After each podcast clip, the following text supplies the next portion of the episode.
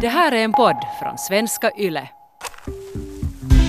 Men bara så att du vet, och då blev jag den här riktigt kalla människan, så sa jag det att nästa gång du och jag ses så kommer det vara vid din gravsten.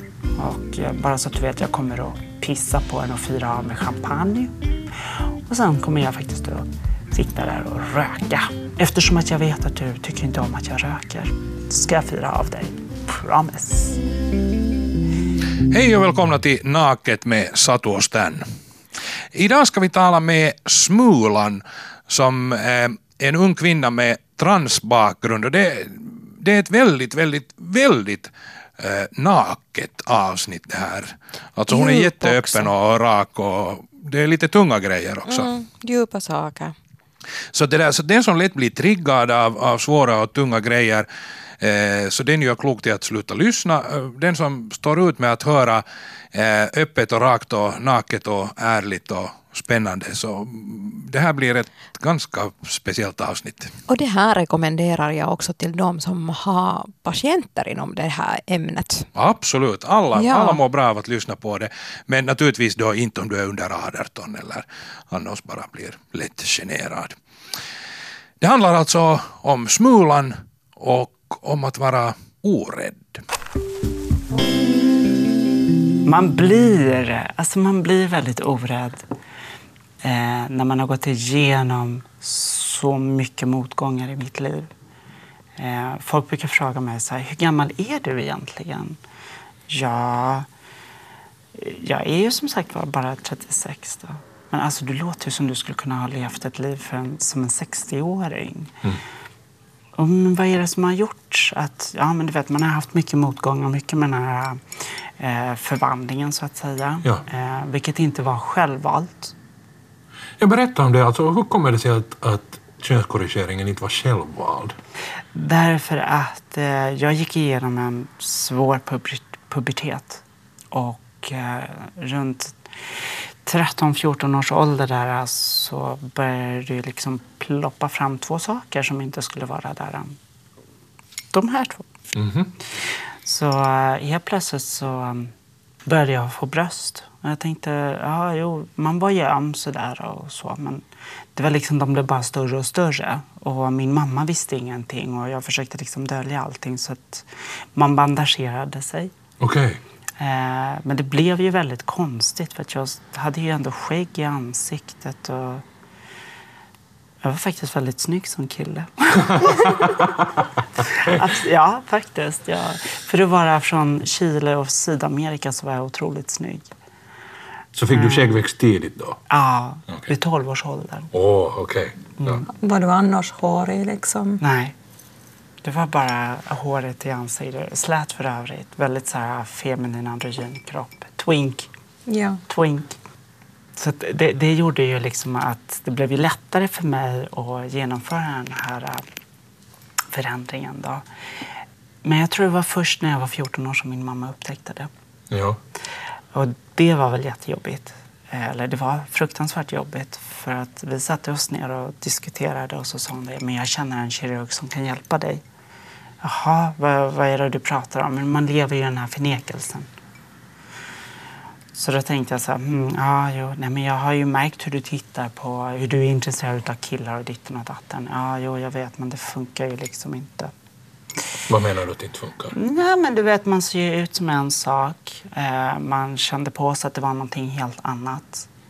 Och sen så, jag kände liksom aldrig så här att jag var kille på det sättet, utan att det var ju liksom mera, jag var ju mer den här unga tjejen i ett skal liksom, men jag kunde själv aldrig liksom komma ut. Mm. Så man var ju den där lilla puppan liksom, men bara väntade på att få bli den här fjärilen. Mm. Och det var en jättejobbig tid. Så att, jag tror jag stängde av väldigt mycket när det kom till känslor, när det kom till människor. Jag tillät inte någon komma nära mig in på livet och så.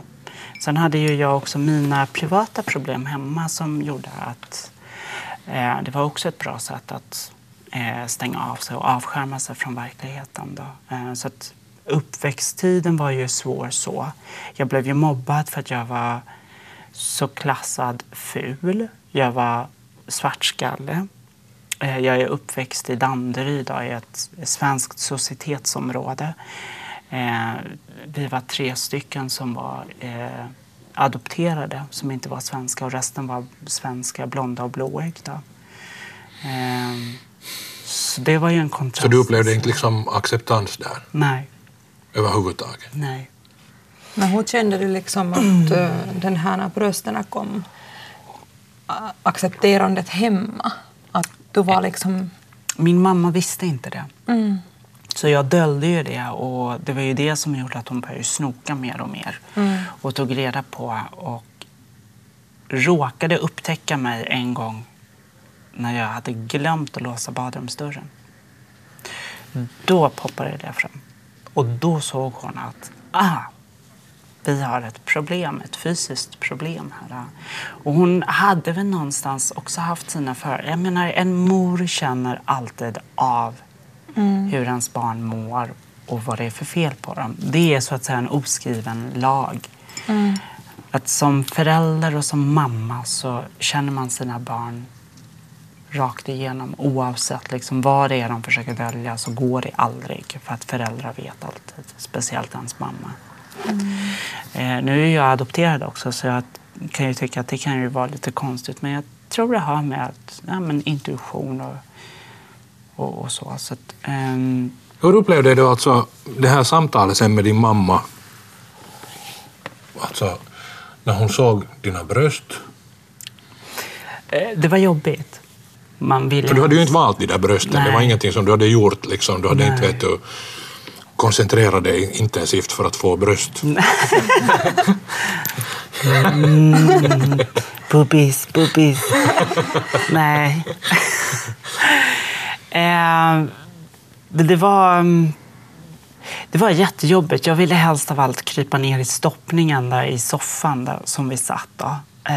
Och sen efteråt så avskärmade jag mig och låtsades som det här samtalet aldrig hade ägt rum.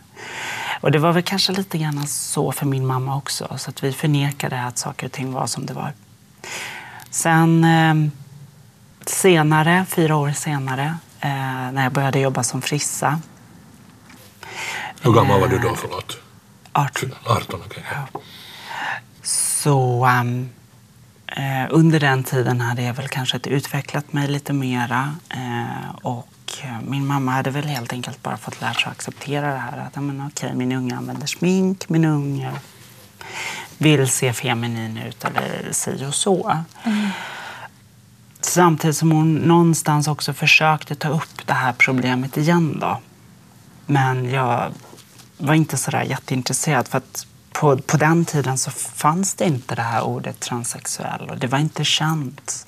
Det låter som att jag är asgammal. Ja, jag är asgammal, men jag är jävligt välopererad och snygg. Så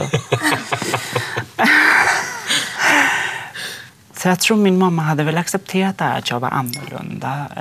Skolan hade jag accepterat. Jag började faktiskt på snickarutbildning från början. Och under den tiden så tänkte jag att jag tar bort det här som har med den där kvinnliga delen att göra då. Så du ordnade skägg? Ja, alltså mellan 14 och 18 där så hade jag ju väldigt mycket olika skägg. Jag var otroligt snygg faktiskt. Alltså god, jag saknar det där lite ibland. Jag hade Elvis-polisonger och jag hade sån här sjömanskrans. Och jag hade vanlig klassisk spansk mustasch. Jag hade mycket av det där. Och när jag gick på snickarlinjen då, möbeldesign då, så sprang jag alltid över till frisördelen då, så de fick färga och klippa och fixa och dona med mig. Och det var ju kul liksom. Och du vet, mina klasskamrater var så här jävla fjolla. Ja, okej då. Så. Men jag hade ett annat problem under den tiden, och det var att jag var smal. Så att jag höll ju fortfarande på att bandagera mig, och jag blev jättemobbad i skolan redan sedan första klass. Dels för att jag ansågs vara ful, dels för att jag var mager, dels för att jag var annorlunda. Och jag var inte svensk. Och när jag började gymnasiet här inne på Polhemgymnasiet som det heter då, så blev jag mobbad för att jag kunde svenska, flytande svenska, och såg ut som en blatte, alltså icke-svensk.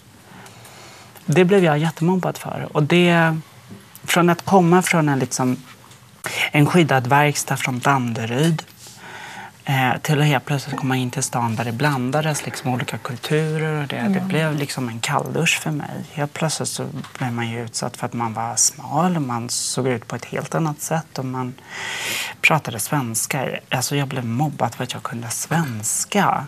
Det var ju helt absurt. Ja, men det var, alltså, förstår vi lever i ett bisarrt samhälle redan idag. Jag vet, folk kommer fram till mig idag vid tunnelbanan om de ska fråga vilken station. De frågar mig på engelska. Mm. Ja, man tänker, men herregud, alltså, vi lever i Sverige. Svenska i första hand, och det kan vara svenskar. Mm. Och då kan de, förlåt, I'm so sorry. De kan fortsätta, och så, snälla ge dig, vi är i Sverige. Ja. Och, ja, så att, men under den tiden då så... Jag lärde mig att laborera med mig själv. Så att när jag var 14 år så redan då började jag gå ut på nattklubbar. Och det var där saker och ting, mitt nya liv skulle väcka till liv. Så att jag rakade av mig skägget. Jag sminkade upp mig sådär snyggt som man såg ut. Som en twink. Väldigt smal och så.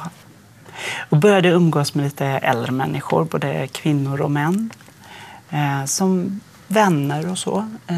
Jag kom in i en krets som var lite finare än många andra. Så vi hade middagsbjudningar, vi hade vinkvällar, vi hade whisky. Ville de att du skulle vara 14? Nej. Nej. De ville att du skulle vara äldre. Ja. De frågade inte hur gammal du var. Nej, men i mitt fall så jag hade ett sånt utseende som gjorde att jag såg äldre ut. Så att när jag var 14 så trodde de flesta att jag var runt 20. Mm. För att ett utländskt utseende gör att man ser oftast äldre ut än vad man egentligen är. Kände du att de accepterade dig som du var bättre när du var äldre och kanske Ja, och det var ju så att säga ingångsporten för mitt nya liv då. Att börja gå ut på såna här gayklubbar. Yeah. Och på den tiden, det här var 97, på den tiden så fanns det ett ställe, eller två ställen som var jättepopulära. Ett som hette Tip Top, som var här i Stockholm, låg på Sveavägen. Nu har vi en Lidl-butik där. Så det blev ju Tip Top med det. Det var väldigt mysigt ställe, alltså fantastiskt mysigt. Det var... Ja. Och sen så hade vi ett annat ställe som hette Patricia. Den där båten som fanns där i hamnen. Precis. Ja. Men, och där var det ju många som höll till då. Så att jag började ju bli en av krogrävarna där. Mm. Och det var aldrig någon som ifrågasatte min ålder och så. Du var uteslutande ute efter män, eller var du också kvinnor? Talade. Nej, jag var inte ute efter någon, det var ju det. Jag var bara ute efter för att hitta en connection till andra människor. Och jag var inte ute efter något sånt här sexuellt äventyr eller så. Eller någon bekräftelse på det sättet. Utan det var bara mer att bekräftelsen av att kunna hitta en samhörighet med människor som också var annorlunda som mig. Men man behövde aldrig gå in på saker och ting, utan det var mer det där man inte pratar om. Precis. Och det var ju mer accepterande då. Och folk tyckte väl att ja, men visst, man var spännande och sådär. Sen så märkte jag också, med tanke på att jag laborerade väldigt mycket med mitt utseende. Jag kunde från en dag kunde jag se ut som en jättesnygg kille. Nästa dag kunde jag på kvällen så kunde jag se ut som en otroligt snygg sydamerikansk tjej. Och det var väldigt spännande att kunna laborera med det. Har du njöt av det? Absolut. Alltså, det gav mig en tillfredsställelse att faktiskt kunna byta så att säga, identitet inom citationstecken. Och att ändå kunna bli accepterad som den där snygga killen ena dagen och sen som den där väldigt attraktiva unga kvinnan som många män trånade efter. Men Jag stötte på ett till litet problem. Och det var ju det att jag började få många heteromän som blev intresserade av mig. En vardag. Mm. Det började med att min mammas arbetskollega stötte på mig och min mamma en gång. Väldigt snygg karl, alltså. Snygg. Så absolut, som 14-åring så hade inte jag något emot att vila mina trötta ögon på honom. Men som sagt var, han var ju betydligt äldre och så. Jag hade inget emot det. Visste din mamma att du tittade på honom sådär? Mm. Nej, det märkte hon inte. Nej, men han fick ju upp ögonen för mig. Och det gjorde väl att det blev lite extra jobbigt. Jag tror jag har med den här kontrollen. Att inte ha den här kontrollen. Mm. Så det tyckte jag blev lite jobbigt. Så när vi träffades första gången så... Jag var ju väldigt blyg då på den tiden. Så jag tittade gärna lite under lugg sådär. Och han stod och pratade med min mamma. Och jag fick reda på att de var arbetskollegor och sådär. Och de hade precis påbörjat på samma arbete då. Sen var det en kväll jag skulle passera Täbycentrum. Jag bodde ute i Täby då. Skulle jag passera Täbycentrum. För jag skulle till en vän. Och då hade jag klätt upp mig så jag hade min långa svarta peruk. Och jag passerade honom. Och han stannar upp och vänder sig om och tittar. Och sen så följer han efter och så tittar han en gång till. Och jag blev väl lite så här smårädd. Så att jag fortsatte att skynda mig och pinna på där. Jag tänkte, shit, vad är det? För jag kände ju igen honom. Ja. Men han visste ju, nej, han tyckte bara att jag var någonting. Fine girl. Ja. Och sen var det... min mamma började upptäcka det där. Att jag sprang ut på kvällarna och så jag levde ett helt annat liv. Så sen så tänkte jag så här, när jag blev lite äldre och så sa jag till henne att nej, men vet du, nu ska jag visa vem jag är. Mm. Var det svårt? Det var jättesvårt. Det är alltid en debut liksom, att jag plötsligt liksom var den här lilla sonen, oskuldsfull, jobbigt i skolan och sådär, till att helt plötsligt var den här kavata människan som bara helt plötsligt började styra och ställa och så här är det och börja berätta vem man egentligen är. Mm. Det är ju väldigt jobbigt att kunna blotta sig själv och så att, det var jättenervöst att bara sätta sig in i sitt rum, ta fram allt smink, kläderna som man hade ändå gömt undan och sådär.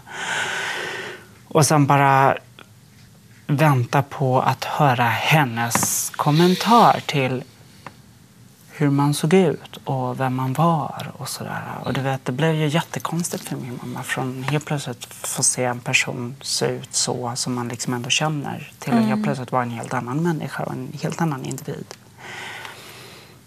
Det var jättejobbigt. Men min mamma... Hon tog det positivt. Hon sa det, gud vad snygg, jag visste inte att du kunde bli så snygg. Jag bara, nej, jag vet. Det var håret också sådär. Nej, det är det. Men... Du hade inte långt hår då kanske? Nej, jag hade peruk då. Ja. Och sen så när jag blev lite äldre då, så... men jag levde det där livet som sagt var. Och sen så bara för att göra lite ännu mer spännande så var jag ute på stan en gång och så såg jag på en lapp att jag passerade en sån här make-up-skola. Mm. Så jag tänkte, vad fasen, här ska ju bli roligt. De söker modeller. Här blir nice. Så att jag rantade in där och så. Och då sminkade de upp mig. Och då hade de ett tema på kändisar. Ja. Så jag tänkte, ja. Så hade jag en kompis som hette Jasmin, så att vi gick dit. Hon blev uppsminkad till Cleopatra. Hon var skitförbannad, för hon hatade svart hår. För hon gillade sitt ginger red, som man säger. Koppriga, blonda hår. Hon ville ha en look, någonting i den stilen. Men hon fick en svart peruk, hon var asförbannad. Men hon var jättesnygg som Cleopatra och så. Och tjejerna tyckte det var jätteroligt liksom. Och sen så, jag tror det mest spännande var när de sminkade upp mig. För att mig gjorde de till Cher. Jag gissade nästan att det skulle... Ja, Nej, så att mig och... Du hade ju dansat mycket till Cher och liksom. Ja, absolut. Jag hade en man som förföljde mig för att vi skulle gå ut en kväll en dag som de här karaktärerna. Ja. Så jag fick en man som förföljde mig från söder och in till stan då. Så det var lite så här obehagligt då. Så det var någon som bara råkade passera på gatan och låste sig så att säga på dig att henne ska jag följa efter. Mm. Cool. Så det var nog första gången som jag stötte på det fenomenet. Kände du att du hade makt där eller att du var maktlös i den situationen?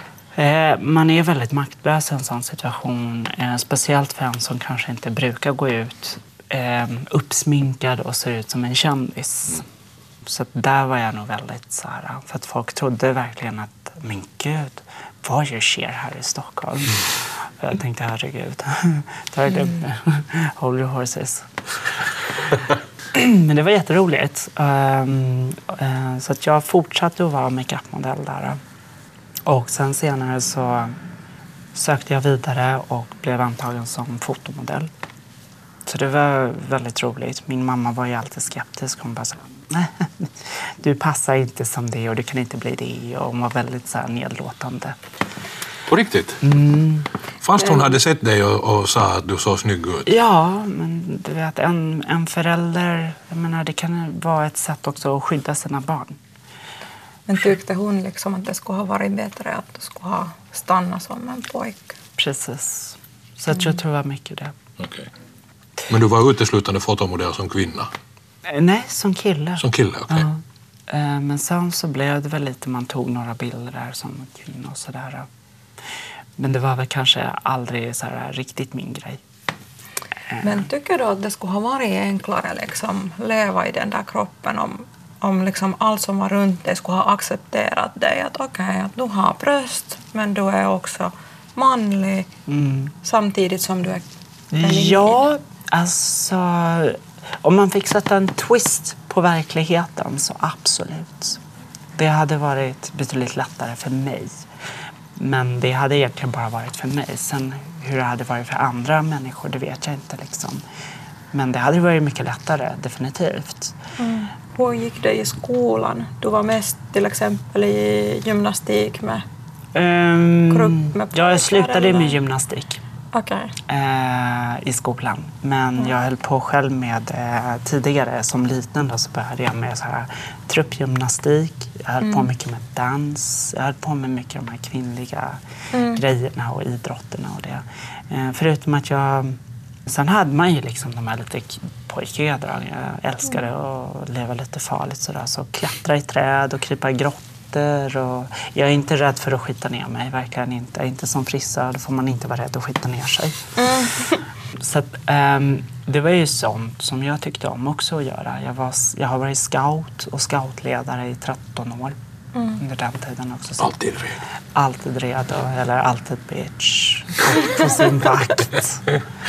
Det gäller att vara på sin vakt. Man är alltid på sin vakt. Nej, men, upplevde du att scouterna var annorlunda på något sätt? Accepterade dig där? Ja, det var det. Det var någon slags fristad. Du kunde vara där som man, precis. Men du kunde vara hur feminin som helst. Precis, det var ingen som brydde sig. Okay. Så på det sättet så var det helt okej liksom. Men är det så att vi faktiskt koncentrerar för mycket till det, att vi liksom vill säga att du är man, du är kvinna? Borde man ta lite sån här? Alltså, ja, vi är väldigt fokuserade på att stoppa människor i fack. Att du är det ena könet och du är man och du är kvinna. Och... det är ju som sagt var, det är ett litet problem som vi fortfarande håller på att tampas med här i Sverige. Utåt sett så ser det ut som att Sverige, det är så accepterande och det. Men om man skrapar lite på ytan så kan jag säga att det är inte så lätt och det är inte så accepterande många gånger. Skulle du ta alla fackor bort och låta liksom människan vara så sexuell som möjligt? Liksom? Ja... Alltså, jag brukar säga så här, man får vara den man är så länge man inte skadar någon annan. Och så länge man helst av allt inte skadar sig själv. Jag har haft många vänner i min omkrets som jag har försökt rädda.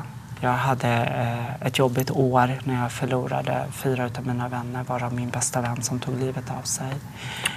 Inklusive min mamma då, så att 4 vänner och så alltså min mamma. Och det var en jättejobbig tid, så att det var verkligen ett hårt slag för mig. Och som 21-åring då, det var tufft, men man växte som människa, man mognade på ett helt annat sätt. Nu var inte det något främmande för mig, för att jag hade ändå med tanke på en bra uppväxt / dålig uppväxt, eller tuff uppväxt kan man väl säga, så har ju jag lärt mig att ta det här ansvaret och vara väldigt självständig. Så att jag lärde mig att gå min egna väg och flytta hemifrån och tänka att men vad fan, om jag är så jävla dålig i skolan, vad fan ska jag göra i skolan då?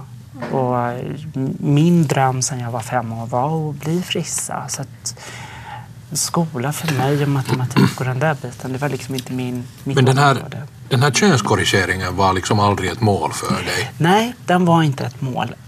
Grejen var den att jag träffade på en kryssning när jag var runt 20 där. Så träffade jag på en tjej. Och jag vet inte, jag försökte väl laborera lite med tanken och vara lite mer accepterande mot mig själv då och så. Men med tiden så att säga inom citationstecken så började vi inleda ett förhållande då. Och vi försökte skaffa barn. Och min mamma, hon var ju överlycklig för hon tänkte, åh äntligen, nu ska jag bli farmor. Ja mamma, absolut mamma.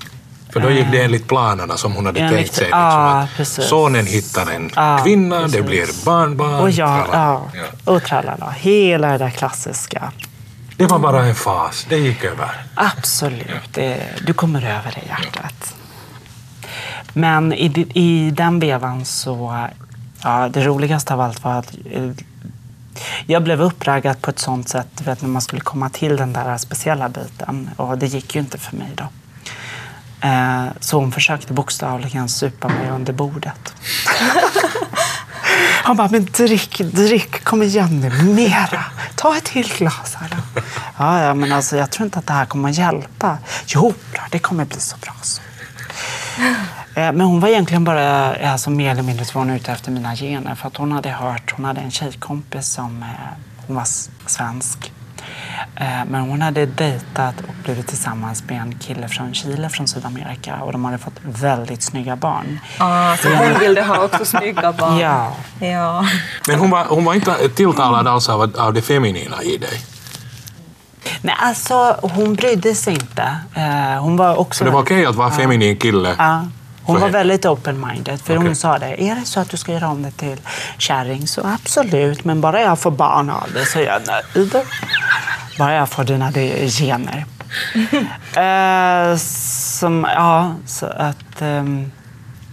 Det var ju roligt. Det var ju en härlig upplevelse. Vad hände sen med dig och flickvännen?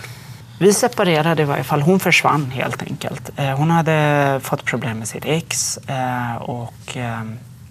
Men det slutade med att vi gick till en läkare och kontrollerade. Och då upptäckte ju läkaren den här bysten på mig. Och det visste ju den här tjejen om. Så det var ju därför hon sa det. Jag har inget emot om du går och blir kärring. Det är helt accepterande. Och då sen så, när jag gjorde en sån där undersökning så visade det sig att jag var ju inte helt och hållet kille. Hur menar du? Alltså jag var ju inte 100% pojke så att säga, för att jag hade inte gått igenom den här puberteten på rätt sätt. Därav att när en kille går igenom en normal pubertet så får de ju oftast, när de blir könsmogna så går de igenom de här nattliga polationerna. Utlösningar på natten. Precis, vilket jag inte. Ofrivilliga. Ja, vilket jag inte gjorde. Ja. Men du hade utlösning och sånt här? Nej. Aldrig? Nej. Jag gick aldrig igenom den biten. Okay. Därav att hon försökte supa ner mig för att se om det hände någonting med den där ramen. Och hade du erektionsproblem eller någonting? Ja, det var väl det vi kom fram till. Men hade du överhuvudtaget alltid liksom? Mm. Ja, okej. Så jag tror det var mycket det. Och sen så efter det så sa ju den här läkaren då. Men alltså för att du ska kunna leva ett normalt liv, ett fungerande liv, så är nog bästa lösningen för dig är faktiskt då genomgå en könskorrigering. För att absolut, du passar som kille, men det blir svårt för dig i ett vuxet skede och ett vuxet liv liksom, att kunna smälta in i ett samhälle. Så det var på läkarens förslag? Läkarens... Men det var inte någonting som du hade tänkt dig? Eller? Jag har haft den tanken hela tiden i bakhuvudet. Men det var väl alltid det här man försökte hela tiden slå bort den tanken. För att... Så att säga, det var som en styggelse. Mm. Någonting onormalt, och det är ju någonting som vi ändå inte vill vara. Vi vill ju inte vara onormala. Det är ingen människa som vill vara det. Mm. Utan att man vill ju vara accepterad och omtyckt utav omvärlden och så. Mm. Man kan inte bli älskad utav alla, definitivt inte. Men åtminstone i sin närmsta krets då, och kanske på ens arbetsplats och så. Mm. Och var det ett stort steg för dig sen att tänka att okej, att jag ska genomgå en könskorrigering? Eller var det det här ska vara praktiskt? Ja, nej, men det var en stor grej. För att på den tiden så var det jättesvårt att få tag i dels läkare som skötte den biten. Det var, åtminstone i Sverige. Ja, och det var svårt att få tag på hormoner. Så jag gjorde ju som alla andra här i Sverige. Så jag åkte ju till Danmark och började där. Och sen började med hormonbehandling. Ja. Och sen därefter så pratade jag med min mamma. Och bara spånade lite så här, bara för att hon skulle liksom försäga sig lite där. Hur menar du försäga sig? Ja, men så här, vad det finns för läkare och vilka sorts patienter hon har. För att oftast, min mamma jobbar inom psyk. Och inom psyk så finns det väldigt många... Tyvärr, men det finns många människor som har identitetssvårigheter med sitt kön och så. Och min mamma hade några utav sådana patienter. Och där kunde jag ju kanske luska ut lite snyggt då. Hur man ska gå tillväga och men du vet, läkare och sådär och avdelningar och det. Så att jag tog reda på mycket. Internet fanns ju inte sådär, det var ju inte så jätteutvecklat internet då. Så att, men jag lyckades ju få reda på saker och ting via Danmark då, om lite läkare här i Sverige. Då, så att. Sen hamnade jag ju på Karolinska då. De opererade dig där? Nej, jag hamnade på en sån här, vad heter det, utredning. Ja, könsutredning. Ja. Könsutredning. Eller könsidentitets... Ja. Så att jag påbörjade det och min mamma och jag... Under den processen så började vi glida isär. För då förstod min mamma att this is it. Jag kommer inte få den här adopterade lilla älskade sonen tillbaka, utan att jag kommer få någonting annat. Och det vet jag att gjorde henne väldigt bitter. Men du måste ju vara extremt sorgsen över det. Jag menar hennes reaktion. Man tänker inte på det under en sån situation. Det är så mycket annat. Precis, det är så mycket annat som rör sig i huvudet. Liksom. Man är så fokuserad på allt annat. Mm. Så man bortser lite grann ifrån ens föräldrars känslor och så. Och det är väl också, på ett sätt kan det vara bra för att man skärmar av sig från all den här negativa energin. Så att, då blev det väl också man gick in i sin lilla bubbla då och började en ny fas i livet. Sen när man väl liksom tittade ut genom den här lilla bubblan så insåg man liksom att oj shit, wow, här har jag varit och sen har världen snurrat på här utanför och jag har inte varit med. Så då insåg man liksom att kontakten mellan min mamma som var min enda familj då. Min pappa hade aldrig tyckt om mig redan från början, han ville inte ens ha barn. Det hade han klart konstaterat på min 18-årsdag. Att han tyckte att jag var äcklig och jag var annorlunda. På riktigt? Mm. Han ringde till mig när jag bodde i Täby. Han hade en födelsedagspresent till mig på min 18-årsdag. Och då smällde han upp i ansiktet att jag tycker att du är äcklig och du är inte mitt barn. Jag ställde upp för din mamma skulle skaffa barn. Men så att, och jag blev... Det var väl som att få riktigt en jävla käftsmäll. Och dessutom i så utsatt läge. Ja, men det här var precis, jag stod vid dörren och skulle gå och ta min present och så säger han det.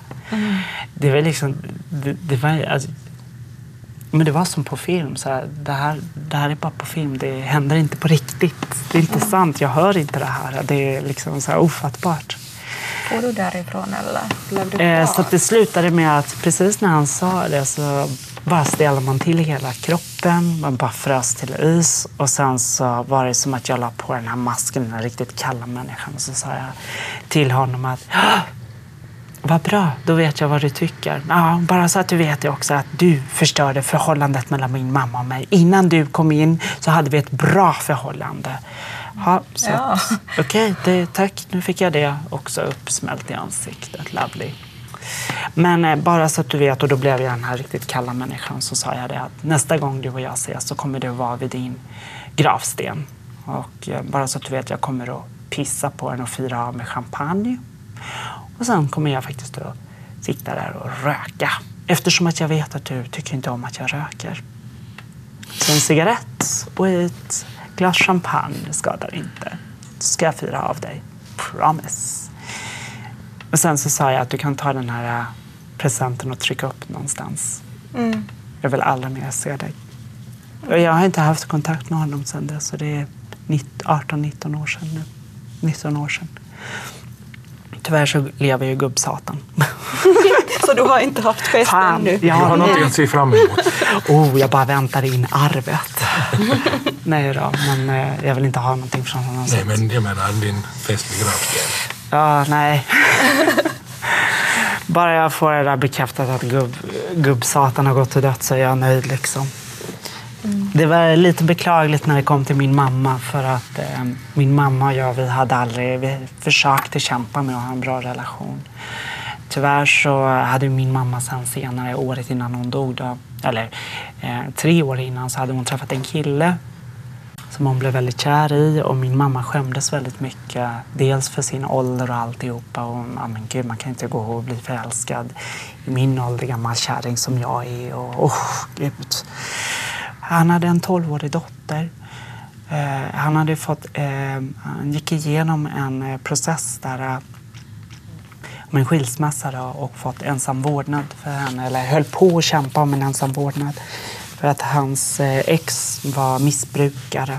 Så att då ville han rädda henne. Så att det hela slutade väldigt tragiskt med att efter de här åren då så ringde han till mig.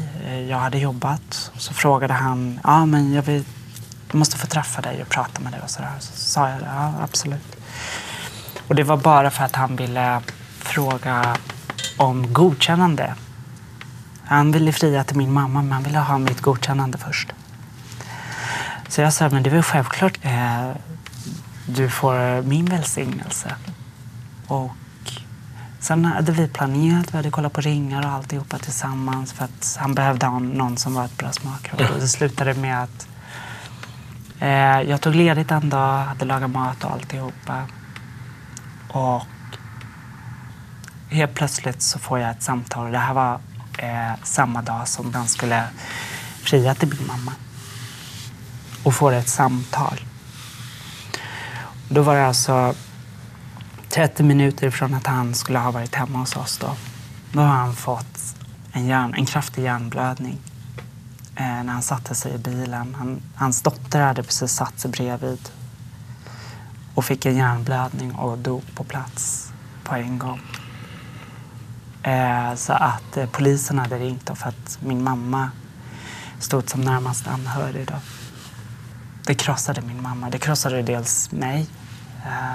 Det krossade min mamma för att vi höll på att gå igenom en process där med den här dottern också för att se till att hon blev adopterad utav oss då, så att vi kunde bli en riktig familj. Och det krossade henne och kolossalt så att hon började dricka. Så 1 år senare då hade hon gjort slut på sig. Och det var i samma veva som 4 av mina vänner tröttnade på livet och hur ligger din den här hela grejen att korrigera kön i det här sammanhanget som det har hänt så mycket? Det gjorde att det blev ett avbrott för att min bästa kompis, men han accepterade att jag skulle genomgå det här och si och så. Plus att han var min hårmodell. Han hade långt hår från början men han blev korthårig. Han var verkligen en... Han bodde med oss också för att det var en Askungens saga där då. Så att han tröttnade, han blev inte accepterad av sina föräldrar för att han var den förstfödde sonen. Och föräldrarna ville ha flickor. Så det slutade med att han planerade att ta sitt liv. Och sen gick han in i lumpen, gjorde lumpen och därifrån så tappade vi kontakten. Jag hade kommit fram till hur han skulle ha tagit sitt liv då. Och när man väl inser att man försöker rädda en person men inser att det kommer inte att gå. Mm. Då är det bara att acceptera saker och ting. Helst av allt så vill man ju bara titta bort och inte ens veta att det här kommer inte att ske. Liksom. Men jag visste att det skulle komma en sån dag så det var liksom bara att spjärna emot. Då. Men han hängde sig i källaren och som han hade planerat så ville han göra så att hans mamma hittade honom. Tyvärr så fick jag reda på det via en kund när jag stod och klippte för det var en gammal skolkamrat. Och han var inte heller omtyckt i skolan, han hade också väldigt jobbigt och sådär. Så det var därför vi tydde oss till varandra. Mm.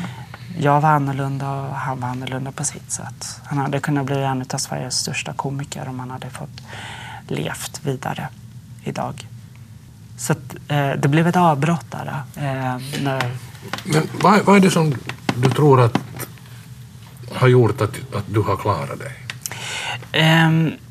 Jag tror det är mycket det här att min mamma hon sa alltid till mig så här, kom alltid med så här visdomsord och så menar hon på att någonting som du måste lära dig här i livet är att kämpa och aldrig ge upp. Sen vet jag att vi fick en dikt i skolan och då, den var så talande. Man fick liksom gå igenom de här dikterna och kanske lära sig mera vad betyder det här. Och då så gav min mamma mig en dikt och så sa hon så här, stöttestenar är till för att gå på. Och jag förstod väl kanske inte det där begreppet men jag förstod det sen senare att oftast ett tungt slag är som en sten. Mm. Istället för att ta det och gå ner och gå till botten själv med det så nyttjade man det och tog det till sin fördel och började kliva på det här. Så att jag tror det är mycket det. Jag har varit en sån här som har, jag ska fan inte slås och jag tänker fan inte ta någon skit och oavsett om jag ser ut som det här så tänker jag fan inte acceptera det. Jag skiter fullständigt i vem du är. Jag kommer för fan inte att döma ut mig. Ta en titt i spegeln själv och det kan jag säga bokstavligen idag med tanke på att jag är trissad. Det var alltså första delen av Smulan. Vi kommer att fortsätta i nästa podd med henne för det här tyckte jag var helt otroligt intressant. Hon är fantastiskt rak och ärlig och öppen och så här. Och det där, jag är lite så här beundrar nog henne. Ja. Men hon är jättefin och vi fortsätter att tala med henne i nästa avsnitt av Naket med Satuo Stan. Ni kan naturligtvis skriva till oss om det här är några frågor eller funderingar hos er. Någonting som ni vill kommentera, vad som helst. Vi vill jättegärna ha med lyssnarnas funderingar och kommentarer och frågor och sånt här. Och då är adressen naketsnabela yle.fi. Tack ska ni ha jättemycket för att ni var med och lyssnade på det här och som sagt det blir mera av Smulan i nästa avsnitt. Ja, häng med.